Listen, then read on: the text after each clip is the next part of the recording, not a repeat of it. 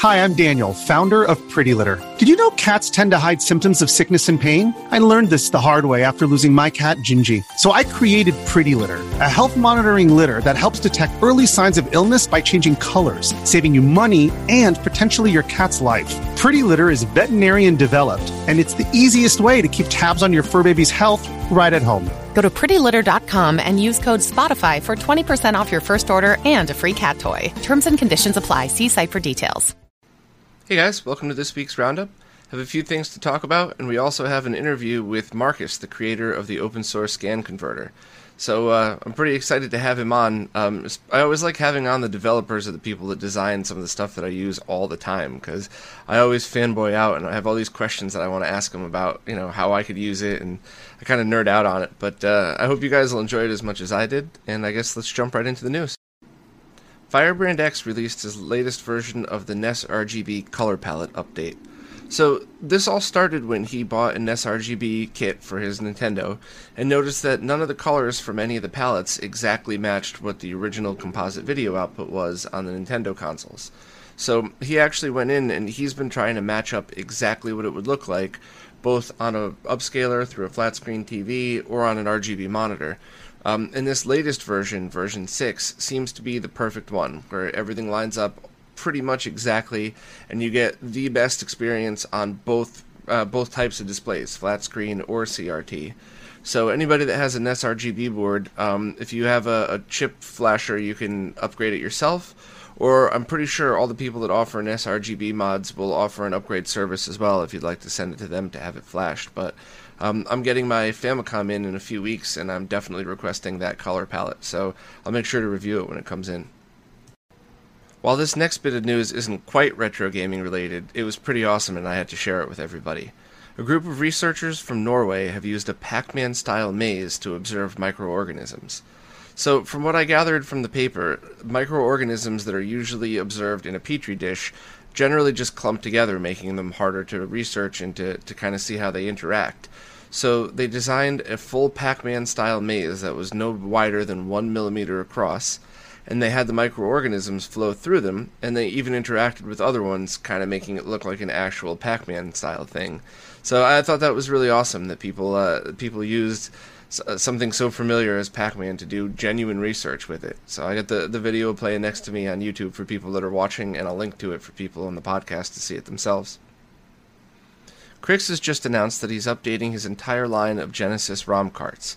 He's calling them the X3, X5, and X7, obviously following Intel's naming structure. The X3 is going to be $49, which is really, really cheap for a ROM card. I thought that was awesome. Uh, and the X5 is 89 and the X7 is pretty much exactly like the Mega EverDrive version 2 that's out now with no differences. Um, there's really not much functionality lost in the X3. Um, I'll put the chart up uh, for anybody that's interested and link to it, but from what I gather, it pretty much just loses some of the extra save functionality on the very few games that use it, and there's no SMS pause button on it. Um, the X5 is pretty much just like the regular um, Genesis EverDrive now, but adds a lot more functionality to it, including Sega CD backup RAM functionality, which comes in handy a lot, especially if you have a Sega CD that's not plugged in all the time. Those little batteries in them will die constantly, and you lose all your save games, which stinks because I have a lot of cool save games that I've lost over the years on that. But they'll be released in August, um, and I'll post more information when they're actually up. But I guess the the short way to say it is if you already have the Mega EverDrive, then there's no reason to upgrade. It's the same thing. And if you already have one of the cheaper ones, there I mean there might not be a reason to upgrade unless you had already wanted more functionality anyway.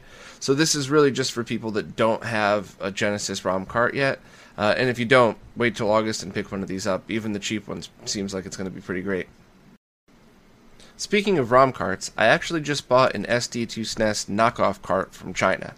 Now, before everybody gets pissed, I've owned a real SD2 SNES for a long time, and I always support the developers. But there's been so much talk on the forums about these knockoffs that I really wanted to see what it was like and what it was all about.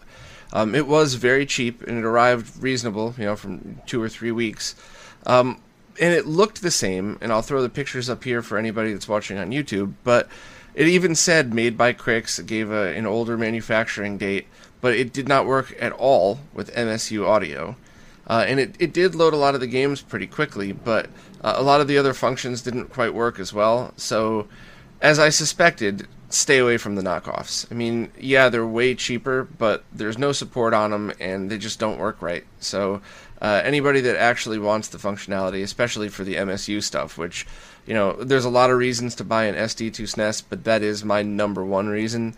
Um, definitely just buy it from the reputable places and forget about any of these knockoffs trying to steal from them. So, just wanted to post my experiences up, and uh, if anybody has any thoughts on that, please post in the comments. And even more ROM cart news, Saint has just announced a list of features that are potentially on the list for his Jaguar ROM cart. So when it is eventually released, it's going to be released with basic functionality. It'll play all the ROMs um, and possibly some extra things. He's going to try for Jaguar CD loading as a ROM, so you could load the image from the ROM card as well, which would be really cool because those Jaguar CD drives are just ridiculously expensive. And I think it would be fun for all the fans to experience the games on the actual Jaguar even if they are terrible, I mean, it's nice to actually be able to experience them without spending 500 bucks on a CD unit and then, you know, trying to track down games. But the list of features that could be on in the future are things like um, multiplayer over internet through TCP/IP. So you could hook up an Ethernet adapter to it, and keyboard and mouse input, you know, USB, mass storage it's it's kind of cool to see what he's thinking of for it. Uh, me personally, selfishly, would rather see Nintendo, Genesis, and Super Nintendo have things like multiplayer over the internet. But I mean, the thought of me playing real Contra on a real Nintendo with my cousin Scott, who lives you know an hour and a half away in Brooklyn, it, that would be pretty awesome. But anybody that's starting this for any console, it's going to be a huge leap forward. So um, I'll be pre-ordering as soon as it comes up. There's absolutely no news on that yet. Of course, I would tweet about that and talk talk about it here as soon as it comes out. But it's just very cool to see somebody going really going the extra mile with this next ROM cart project, and hopefully we'll all be able to experience it soon. In their annual shareholder meeting, Nintendo announced that they were considering making smartphone peripherals, including a possible game controller. So this is something I think is pretty important because there have been some amazing indie games over the years, like uh, Random Heroes, that absolutely require a D-pad to really feel like you know a retro game, a side scroller should feel. And they've also had a bunch of really great classics re-released, like the Sonic games, Contra, Double Dragon, and playing those with a touchscreen is just awful. There are some games that are great with a touchscreen that are designed for it, like Rayman's Jungle Run is one of them. My friend the Game Hunter actually reviewed that one, and uh, I ended up um, buying it because of his suggestion. He's got a great YouTube channel, which I'll link to, by the way. But um, for games that aren't designed specifically for the touchscreen, um, you really need a controller. And I've always loved the 8BitDo's Super Nintendo style one. It, uh, I reviewed that on my site a while back, and it feels just like a Super Nintendo controller. But they also have this clip that allows you to attach a smartphone to it, and it's pretty solid. And you could play, and it just, I mean, it's it's perfect. It feels like playing on a weird widescreen Game Boy. Um, but the issue is, a lot of those games just weren't designed for Bluetooth support. So if you have Nintendo making both games and peripherals, it would be a huge step forward. And I think mobile gaming, for at least the old farts like me that love a D-pad and a side scroller, I think that would really take off and make a big difference. So I hope they actually do it. The game Cave Story has been ported over to the Genesis console.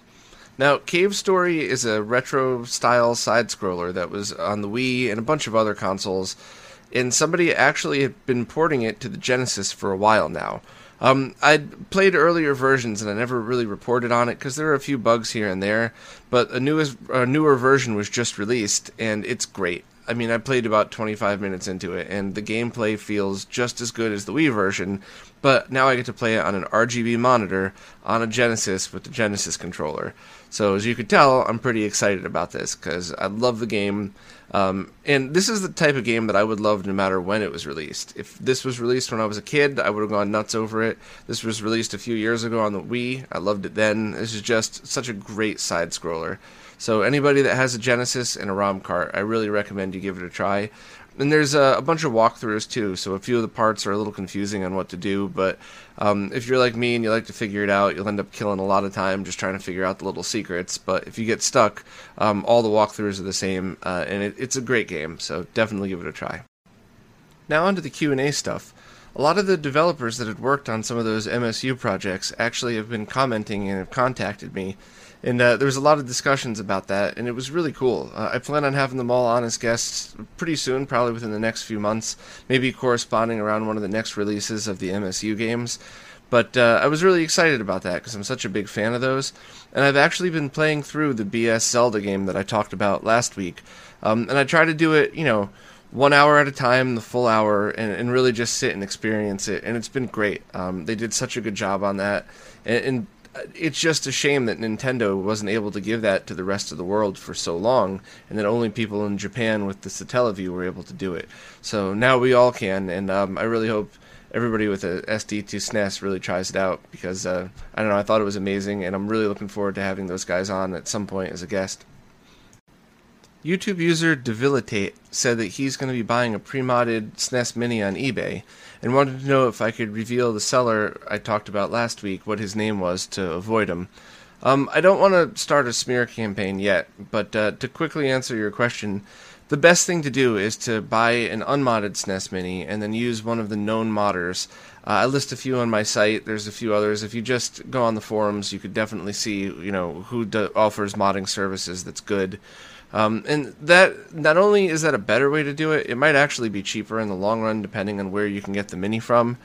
Um, if you do really want to buy on eBay, if there's nobody in your area, if shipping back and forth would cost too much, basically just ask for pictures and then reference all the other pictures you see online. I mean, if it's held together by a pound of hot glue and you know there's components stacked on top of each other, it's not a good job. You don't have to be a soldering expert to see what that's like. But you know, if it looks like good, clean work and their feedback says it's good, then that's fine. Um, to update everybody on that situation from last week, the seller told the buyer to ship the SNES Mini back, and he'll ship him a new one. He said he refused to re- refund his money, but he would ship him another one. The seller saw from the tracking number that it had arrived, and then the guy just won't return any of his emails anymore. So he won't. There's no hasn't been a new one shipped out to him yet. No word on the one that he had sent back. So it's really a shame. Um, luckily, eBay treats their buyers pretty well. They treat their sellers like crap, but they treat their buyers well. So hopefully, this guy will be able to get his money back and have eBay step in and cancel the transaction. But I, I just I felt really bad for him because he had no way of knowing what he was buying until it was too late. So uh, yeah, I mean, if it, if the situation gets really bad, I'll I'll just tweet about it and send everybody to the guy's eBay eBay account. But hopefully, it'll all get worked out and it won't come to that. YouTube user Moon asked about using a Dreamcast on a Sony PVM monitor, and if you need an Extron Emotia to do that. So, great question, and unfortunately, it's pretty complicated of an answer. So if you're simply just talking about you want to play your Dreamcast through a PVM, it's best just to get the Toro from the Behar brothers because it's got a SCART output, it has a sync combiner built in, and basically you just set it once, plug it in, and forget it. It'll work fine in all resolutions, provided your display supports 480p. Um, if you're talking about 480p to 240p conversion, that's a totally different story. And I'm pretty sure that's not what Moon was talking about. But for anybody that's interested, um, all Dreamcast games will support 480i. Most will support 480p. But if you're playing on an RGB monitor, 240p and 480i are the best, but most people would probably not like that interlaced look. Some people do. Phone Dork talks all the time about how he actually likes the higher resolution 480i look for certain games, not all. Um, but I don't. It kind of just hurts my eyes. So if that's the case, yeah, you could actually just get any of the Behar Brothers solutions. You could even get a cheap Kuro, and then set it to VGA mode, put it through a Super Emotia, and then from that into your PVM, and then you get 480p to 240p conversion, and it looks good. It makes the Dreamcast look like a retro console. But a lot of the Dreamcast games aren't retro games; they're a lot more modern. Um, and in that case, I would just play it in 480i mode. If you have some of the boxes like the Kuro or the Hanzo that output RGB HV, um, you could tie the two sync lines together, but it's not really the best solution. You should probably just put it through an Extron RXI box, which converts the sync. Um, that's a lot of acronyms and a lot of explanations, so if you want to just check out on the site the sync page and the Extron RXI page, that should be able to explain everything else for you. But generally speaking, if you're a huge Dreamcast fan, I would just go with the Toro Um, and if you're a casual Dreamcast user, you really don't, you know, it's you leave it in a box and play it now and then. Maybe just get a cheap RGB cable and a cheap VGA cable and then use them accordingly. RGB on the monitor and VGA on like a 480p display. Um, but uh, I ha- I've tried pretty much all the solutions, and the Toro for me is without a doubt the best. Ton of features, works on everything, and it's just a great piece of hardware. So, uh, hope that wasn't too complicated of an answer to the question. But uh, any other questions about that, please let me know.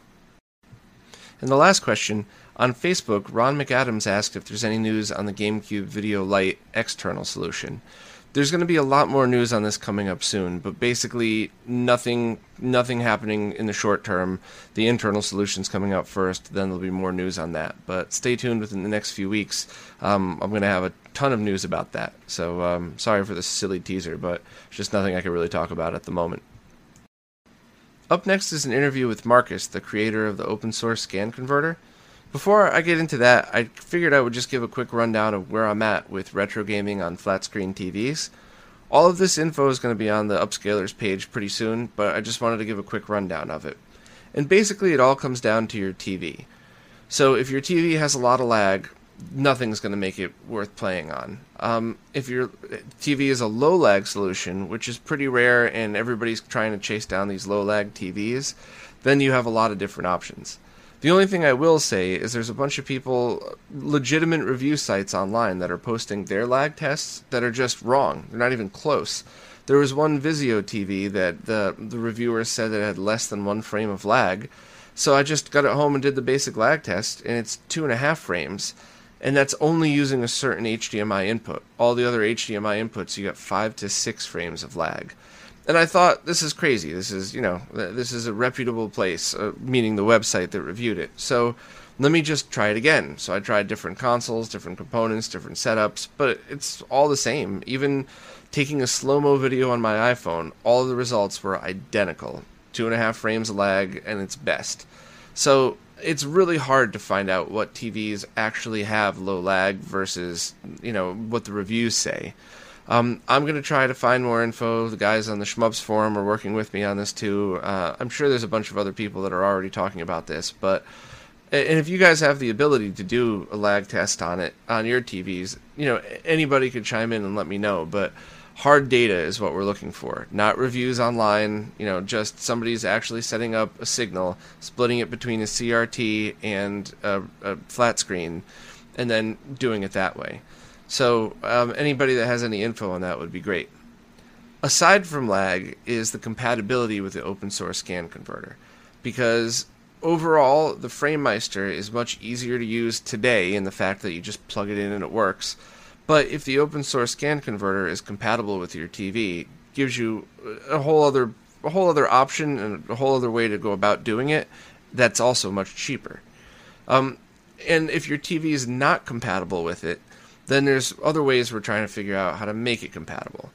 So I know I'm kind of complicating things here, but if you think about it, it's not that crazy. So if you have a low lag TV, but it's not compatible with the open source scan converter, maybe put that through something else. So we talked about the DVDO scaler, which I liked. I thought it was great. Firebrand X did his tests on it, and while it is a lower lag solution than the FrameMeister, meaning the OSSC in through the VP50, um, he didn't think it got as sharp as the FrameMeister did. Uh, people on the forums were saying the VP50 Pro was actually better, but it's a lot of money and a lot of components. Um, uh, what I really was hoping for was just a quick solution. So there's a few DVDO scalers like the Mini and the Micro that are much cheaper. I think the Micro is under 100. Um, if there's anything like that, that would be awesome. So it would be, in my mind, perfectly okay to buy the open source scan converter and then something like a device that was a hundred bucks or less to make that compatible with your TV, as long as the lag stayed low. So I guess that was a really eh, it wasn't as short as I thought. Sorry, but it's still if you're not sure about your TV's compatibility and you really want to just play your retro games on it, the FrameMeister is still the way to go just for convenience. But if we could figure out a way to test, if there was a computer program somebody could write, just a quick little video test to see if your display is compatible, I would still recommend the open source scan converter over it, just because there's so many things it could do. and so much potential for it. Not to mention, it's always great to support the little guys working on it and not the bigger companies. Um, and the only other solution, of course, to skip all of that is if you're not so into retro gaming and you don't need a lot of these upscalers, maybe you just have a Genesis and a Super Nintendo, the HD Retrovision cables are awesome as well. But some of the low lag TVs that I've seen that I've tested, they didn't work on, which is a shame because it there really was a one and a half frame of lag TV that used those cables. That's a pretty great solution. So I'll keep everybody updated on that. Um, and also the interview itself. Uh, I got to apologize. I did not do as good a job as I normally do. I'm not trying to say I'm a great interviewer or anything, but I thought I got the time difference wrong. I thought we had an interview scheduled at one, and like 12:15, he instant messages me and says, "Hey, we still doing it?" And I kind of panicked. I was still working my real jobs. So I, you know, I kind of quickly just threw everything aside and ran over and started the interview. And I forgot to ask him two or three questions and so I apologize. Please don't blame him if the interview didn't go as, as well as as I thought it would. It's just totally my fault. I was completely unprepared, and he was very patient with me about everything and answered all my questions. So thank you very much to Markus. Sorry to you guys, I didn't do as good a job of the interview, and uh, hope you enjoy it. Here he goes. Hey guys, I'm here with Markus. How you doing, man? Thanks for doing this. Uh, I'm doing fine, thanks. It's uh, obviously a big fan of your work, big fan of the open source scan converter, and uh, I think everybody that's listening would uh, would love to hear how you got started and and how this whole project came about. Well, I guess it was two or three years ago when I got FrameMeister, and while I was mostly happy about it, there was a few things I didn't like. So there was a few annoyances like the color issues, and then then the latency thing was a big deal because when I bought it, I thought, I think it was advertised or everybody thought that there was no latency involved, but actually, when I had some time with that, then I found out that it's not really like that. So that was another thing that got me into thinking that how hard would it be to design something like this but simpler. That's awesome. I love that mentality of, uh, of you know, if it doesn't work, I'm going to make a better one. Um, so do you have a background in this, or do, uh, is this something that you just pursued as a hobby? Well, mostly about hobby. I've been doing some electronics and IC design and that kind of stuff, but not really like professionally doing any video conversion stuff or similar. Okay. So did you have to learn this from scratch, or uh, were you able to um, to use some of your existing skills to kind of apply it to this? Uh, mostly about the existing skills, and of course I've done some video hobbyist projects over the years, so it was wasn't completely new. But of course, I've learned lots of new things during the project. Gotcha, gotcha. Um, so I, have been playing with the the OSSC for quite a while now. I've passed it along to a few friends, and uh, everybody loves it. Um, some of the features were uh, were pretty cool. I didn't realize that you were going to do uh, vertical scan lines as well. So when you play like a, a Game Gear game, or an Atari Lynx game, it looks just like the original with the LCD uh, scan lines. That was cool. Um, actually, you... actually, that was proposed by Fudoh, and it was really easy to implement, so there was no reason why not to include it. Oh, cool. So how how are those drawn? Are they just uh, normally spaced, or is it the same method as doing the horizontal scan lines, but you know, uh, vertical? Yeah, it's basically the same method. So instead of every other line, then it's every other column. Gotcha. Okay. Um, I've I've played through as many of the uh, the features as I could, and um, uh, some of the fine tuning are, are, great. And the the low pass filter for sync. Um, can you explain a little bit for the because uh, I'm not I, I don't have an electrical engineering degree. I'm not really uh, too technical with it. So can you explain maybe why that's necessary on certain consoles? Because I found when I was using Sega Genesis, I would have to turn the the sync low pass filter all the way up for it to work I guess you're using composite video as sync. Mm-hmm. Yeah. Um, I think it was the yeah composite sync or composite yeah C sync, not composite video. Okay. Well, usually the LPF is needed with composite video because of course there's this carrier wave and other stuff in addition to the actual sync signal, so it can easily overshoot. So the low pass filtering helps a lot in that case. But gotcha. if you are using C-Sync, then uh, I guess it might have to do something with the Genesis mode, or are you just taking the G-Sync out of the uh, DIN connector? Okay. Um, Uh, now, is there any downside to turning up the low pass filter like that? I couldn't see any in my screen captures. The picture looked identical. Uh, you mean turning it off or on? Um, from a picture quality point of view, from turning it on, do you? Uh, since it's only on the sync line, I didn't see any uh, difference in picture quality. Yeah, usually there isn't any notable differences, but in theory, when you turn it off, then the sync edges uh, become slower, so you can get some jitter in worst case, but usually you don't notice anything. Okay. Okay. So the um, the line triple mode, I was lucky enough to try that on a very nice 4K TV, um, and it was just, I mean, it was very impressive. Um, and then I also, you know, I played with it on computer monitors, and and I even tried it just on a, a CRT, just my Sony BVM, just to see what it looked like.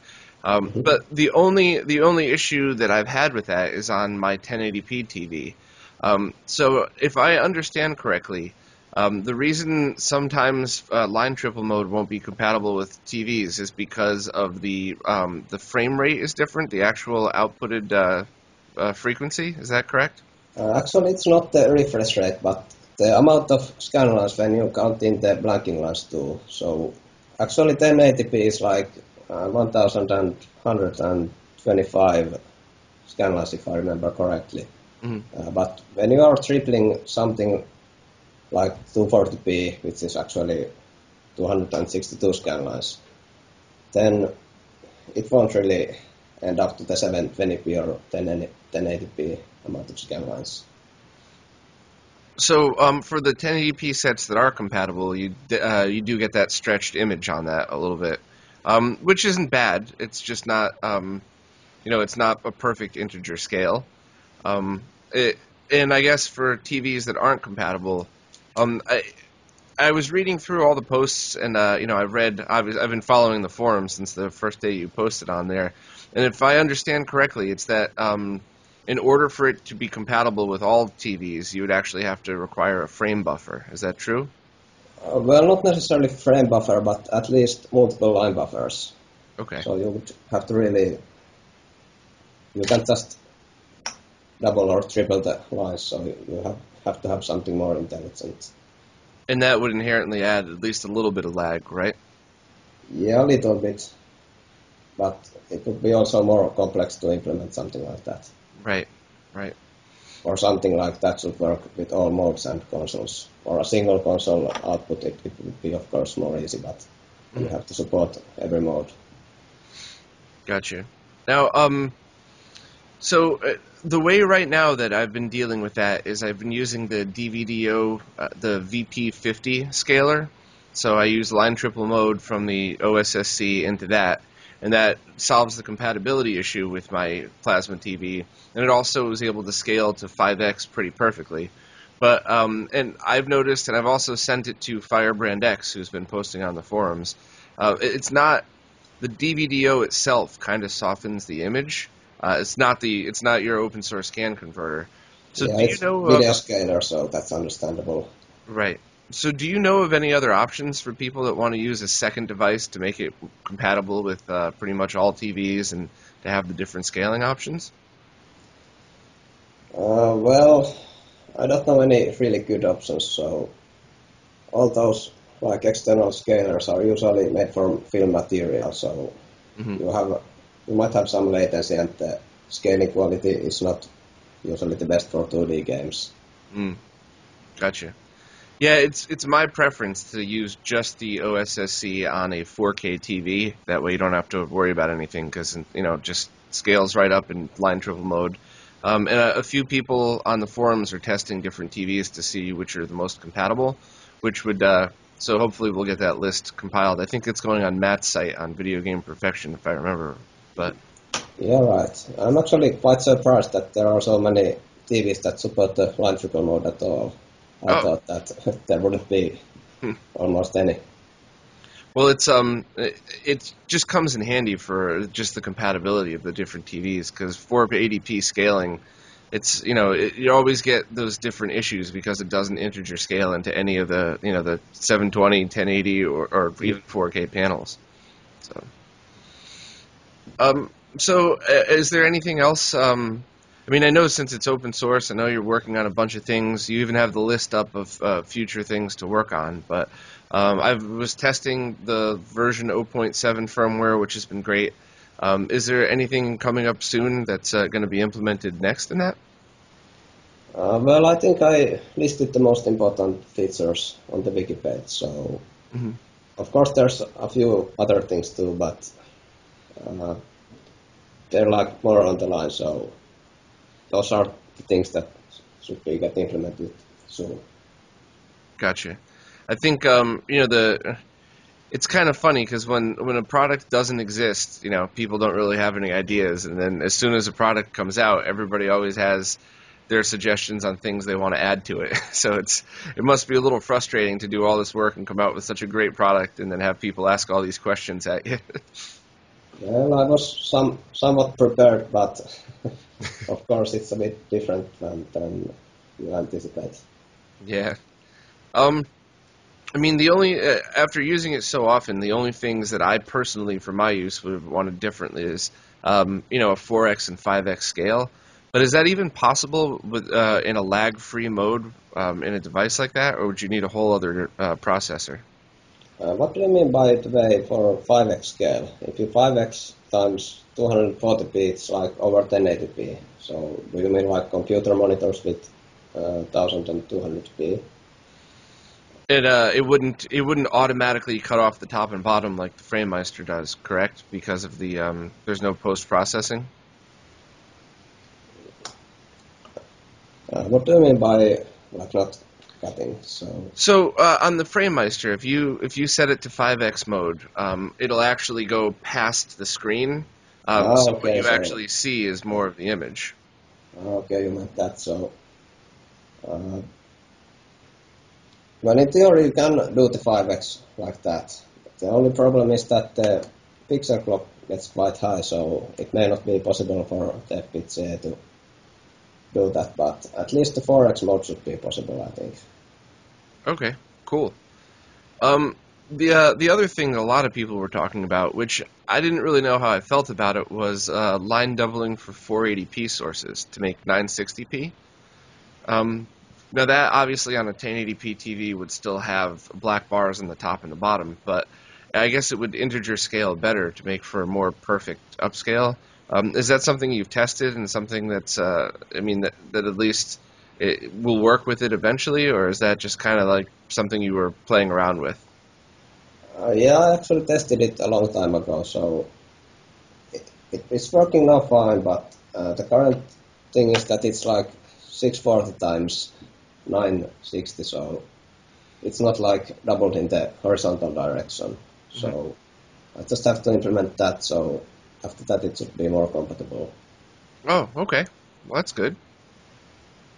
Um, now, I guess the uh, the waiting list is going through Video Game Perfection, um, but do you have plans to sell that through other places or to try to ramp up production so it's a little more readily available?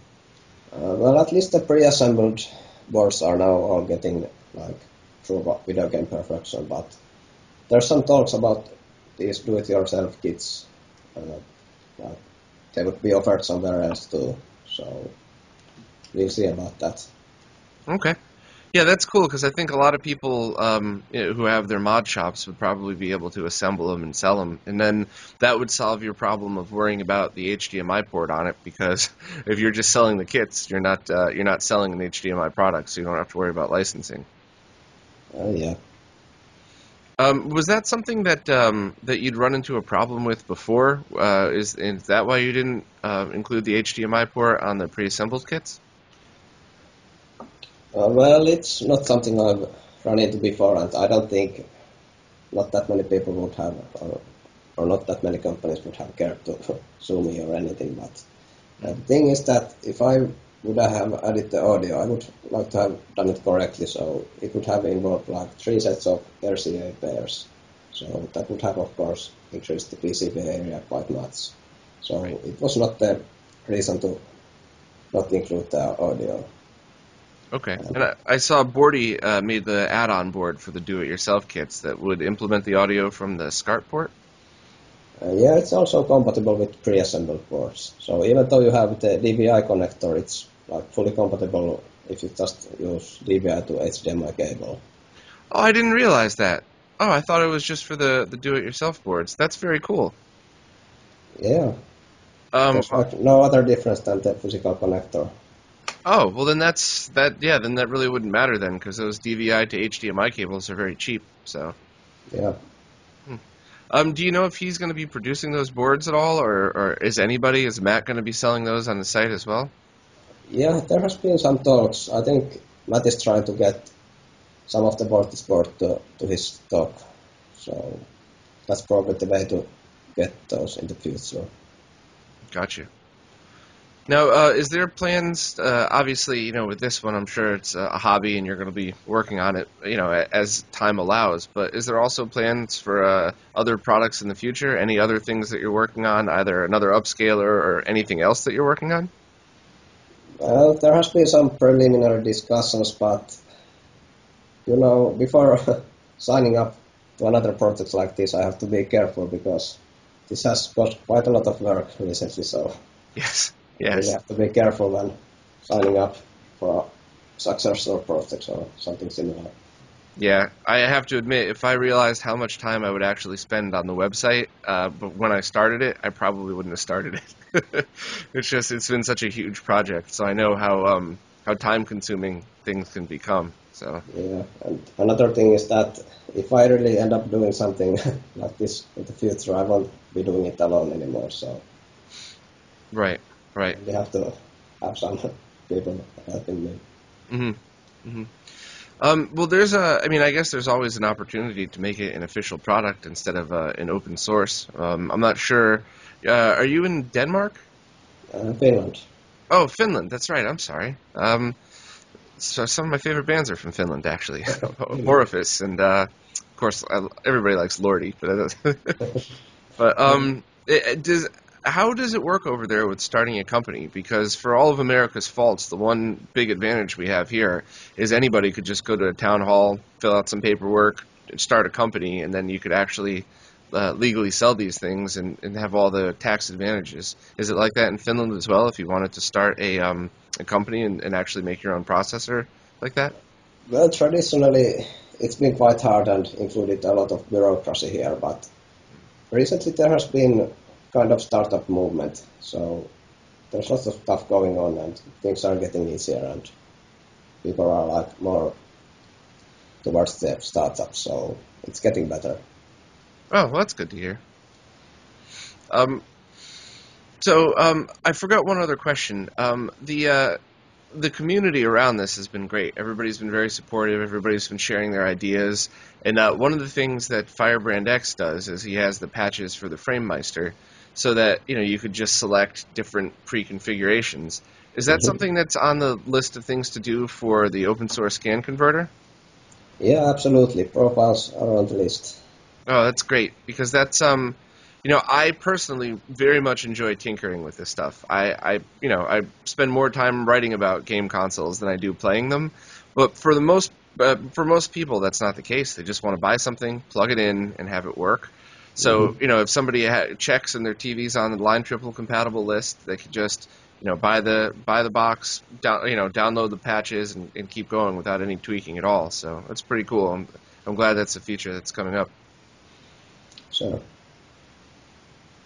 Um, well, I mean, thank you very much for jumping on and doing this. I really appreciate it. I think uh, a lot of people have wanted to to kind of hear your story on this and, and hear the details. Um, is there anything else that you wanted to talk about? Any uh, any questions maybe I forgot or anything like that?